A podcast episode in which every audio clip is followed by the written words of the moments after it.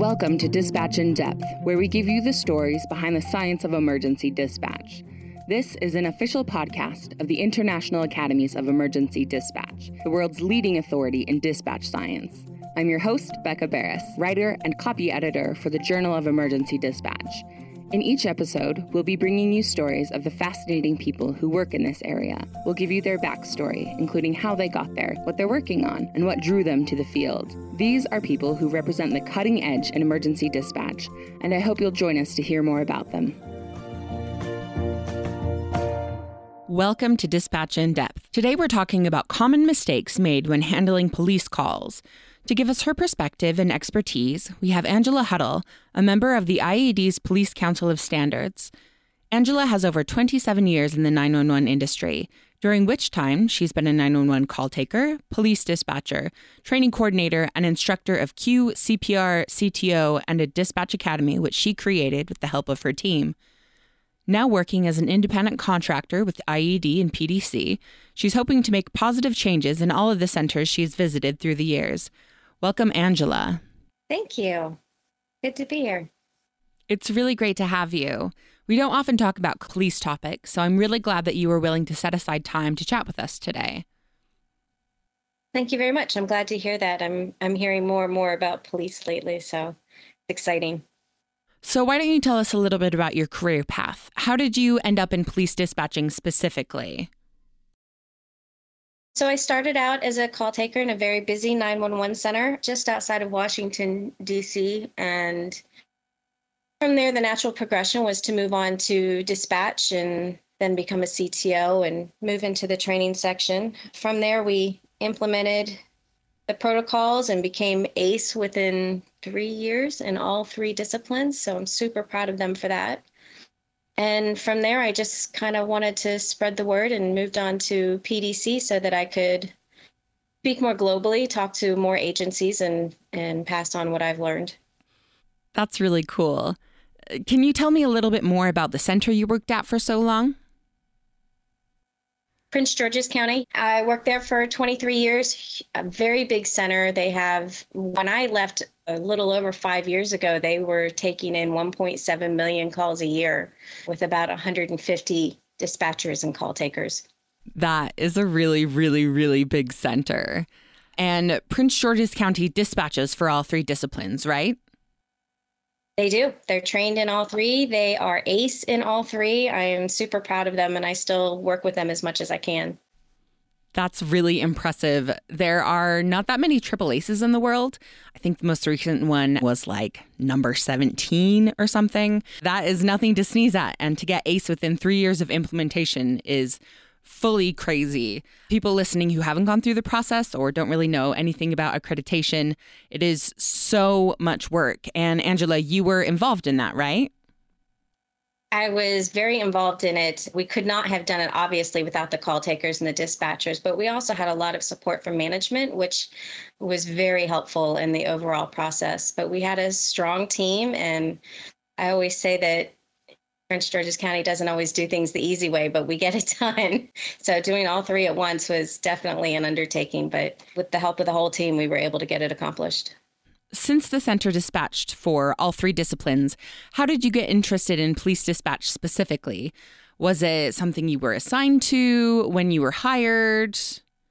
No. So if you don't have any experience you come into Prince George's County, you start out as a call taker. That's kind of the entry level. And from training there, then you can move on to dispatch and then on to other areas within the center. So most of the people that move into fire and EMS had some kind of paramedic training or, mm. you know, mm. were volunteers at firehouses and things like that. And I didn't come from a public safety world. So my progression was to move into police, which honestly was really more my pace. It was it's very fast paced there at that center. It's not unheard of. Actually, it's every day to have, you know, 50 officers to one dispatcher.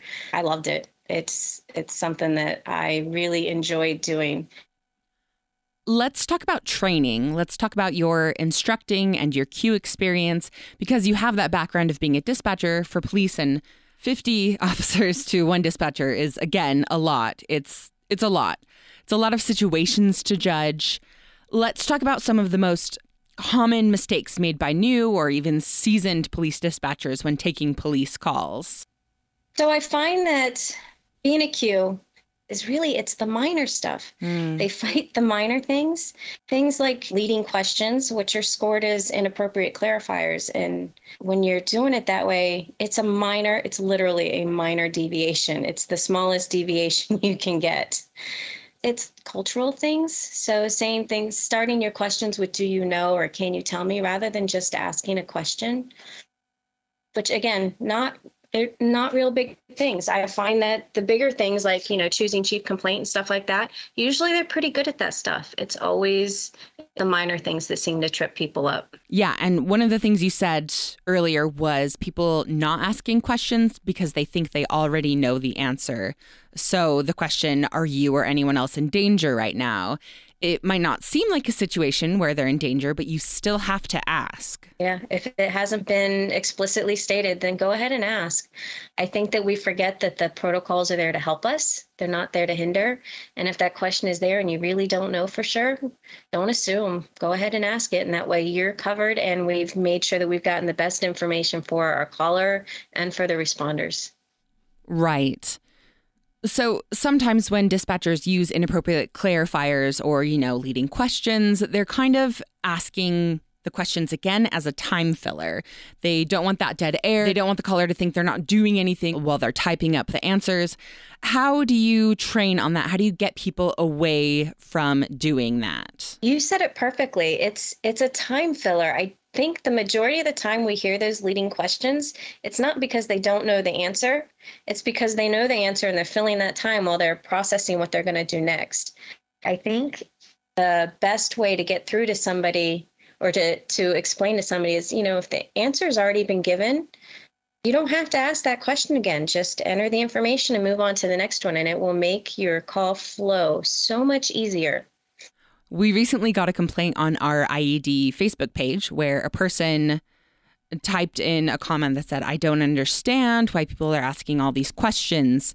Like, I called in and I had an emergency, but the person wasn't even listening that, you know, my house was on fire or whatever. They just wanted to ask all these unnecessary questions. And it's not a problem with just the callers either. A lot of dispatchers, too, when they start doing police or medical or fire, but it especially seems to be a problem with police. They have a real problem with, you know, the the concept of asking all these questions. How do you suggest that dispatchers handle frustration like that from callers or, you know, even from themselves or coworkers? The best thing is to reassure them that the the questions are we're just obtaining information for those responders. We're trying to get the best information to the responders and to make sure our caller is safe. And then move right into the next question. Don't engage in arguments, just reassure them and move on. That makes sense, right? Give them a reason and then keep it moving. It's a lot easier said than done, right? Yeah, yeah. And it gets easier with practice. It does. So, we talked about how dispatchers themselves can get frustrated with asking questions, especially in police calls, and there is resistance to adopting the police protocols in centers, even in centers that use medical or fire. Why do you think there's such resistance to that? Well, there's actually two things here. So, really, in in the police world, we have a lot more latitude in being able to turn off some of the questions. And as we grow we are finding that we're coming across more and more of those where we've been able to, we call them configurable questions, where we've been able to configure them to turn off. If it works for your agency, great, leave it on. If it doesn't, turn it off. But that's obviously going to be up to administration and your dispatch review committees and dispatch steering committees, right? That said, I think the biggest resistance I come across, at least, is that it takes longer to get balls out. And I think what's happening isn't so much that it it I'm not going to lie, it probably takes a little longer on the call than it would prior to having the protocols. However, most of the time, at least from what I what I see, is that they're actually getting dispatched sooner. Hmm. In the past, prior to the protocols, they were used to getting everything at once. So it probably took longer for them to actually get that information. But now, once they go to protocols, they get it sooner, but they don't have all of the information yet because we're getting out the important information, you know, the location, what's happening, and are there weapons, right? And then we dispatch it and then we start getting descriptions and things like that. And so I know that there's been some frustrations over that. So we've implemented the CADE tool and hopefully we'll be moving to opening up that CADE tool so that we're using it even more often. And hopefully that'll start helping with the perceived time to dispatch. Can you tell us a little bit more about the CADE tool? Yeah, so the CADE tool is called, let's see, it stands for Critical Apprehension Description Essentials. So it's it's basically getting your description essentials on those really important calls, those high priority, low acuity calls, the ones we don't get so often, you know, the robberies and the shootings and, and things like that. So with CADE, we can get that description right away, even before the send point. And that's the key is to get them on the way even while we're gathering that information. Right. So it is this faster response time. It just doesn't feel the same as it used to. Mm-hmm. And I hadn't even thought about all the configurable questions in police dispatch because you're right. There are a lot compared to, you know, medical and fire, mm-hmm. just based on jurisdiction, based on the size of the center, based on the area you're serving. And that's a huge selling point for police dispatch. Uh, the protocols are living, right? So we're always updating them. We have an update coming to police dispatch now, actually, which is version seven. It's version seven, yeah. Yeah, version seven. So, you know, the protocols are living, they're always being updated, and then they're also configurable to your area. So, like, you know, you're not going into a rural center, busting down the doors, being like, all right, you have to do everything like this, and you have to ask all these questions, even if they're not relevant in the area. And we're not going to do that because that doesn't make sense. The protocol is for the people, it's for the community, it's for the dispatchers, it's for the center, it's for the responders. And if something isn't working for them, if it's a configurable question, the local authorities can turn it off or turn it on. And then if there's another problem, they can submit a PFC or a proposal for change. Yep, absolutely. And that's exactly what we want them to do. So we see and work with the protocols every day, but I don't have my hands on the protocols to take calls anymore like I used to. So we want to hear from the users. We want to hear from the people that are answering the calls every day that there's been thousands of changes even since I started with the protocols and I want to see more changes and we need to get that from our users. Yeah. Yeah, exactly right. Because like you said they're using them day in and day out and they're the most familiar with it. So, Angela, what is one thing you would like listeners to take away from this episode? I'm hoping that most of our listeners are the actual users. I mean, I always want to talk to the admin as well, but the users are the ones that you know they're they're the ones that are on the protocols every day. So I want everyone to know that the protocols are there to help you. They're there to help the responders, to help the callers, to help the call takers, and it's a liability thing you know they're we're trying to make things as easy for you as possible. And if something can be improved be a part of that process. To get to the proposal for change on the academy's website is really easy. You can go right on the emergencydispatch.org website and there are quick links in the top right corner and you go right in there and there's proposal for change and it's just as easy as filling out a form. I would run it through your dispatch review committee and dispatch steering committees before you send them in just to make sure that everything is valid in there. We don't just want to hear complaints we want to hear solutions but we do want to make things better. And the best way for us to do that is with help from the users and we're going to make it even easier for you to access the proposal for change form. I will put a link in the show notes. So wherever you're listening to this episode, go to the description and there should be a link in that description.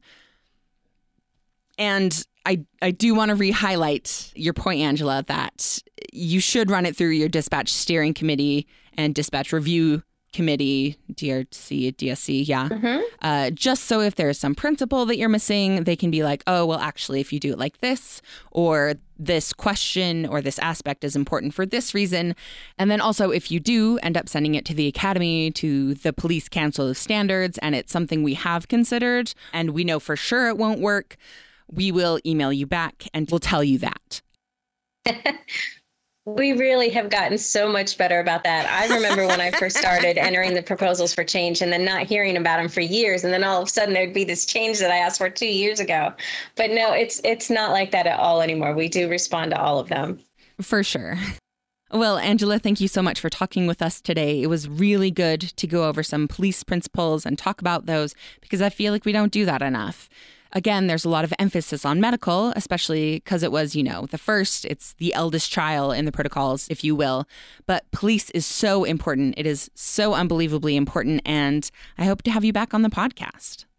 Well, thank you very much for having me. And I would love to come back. The more we can talk about police and, you know, and get the word out there, the better. You got to think those centers that do all three, your police is your highest call volume. So, yeah, we definitely need to address it more. Absolutely. And if you're listening to this and thinking, hey, I have something to talk about that's related to police or fire or medical or even ECNS, which is the Emergency Nurse Communication System, go ahead and email us at dispatchinDepth at emergencydispatch.org. I would love to hear from you if you have suggestions for guests or topics. That would be delightful. And Angela, I hope you have a wonderful day. Thank you so much. Thanks for listening to Dispatch in Depth. Remember, it really helps if you rate and subscribe on iTunes, Stitcher, SoundCloud, or wherever you get your podcasts. Dispatch in Depth is hosted by me, Becca Barrus. I'm also the technical director and producer, and Matthew Maiko is the executive producer.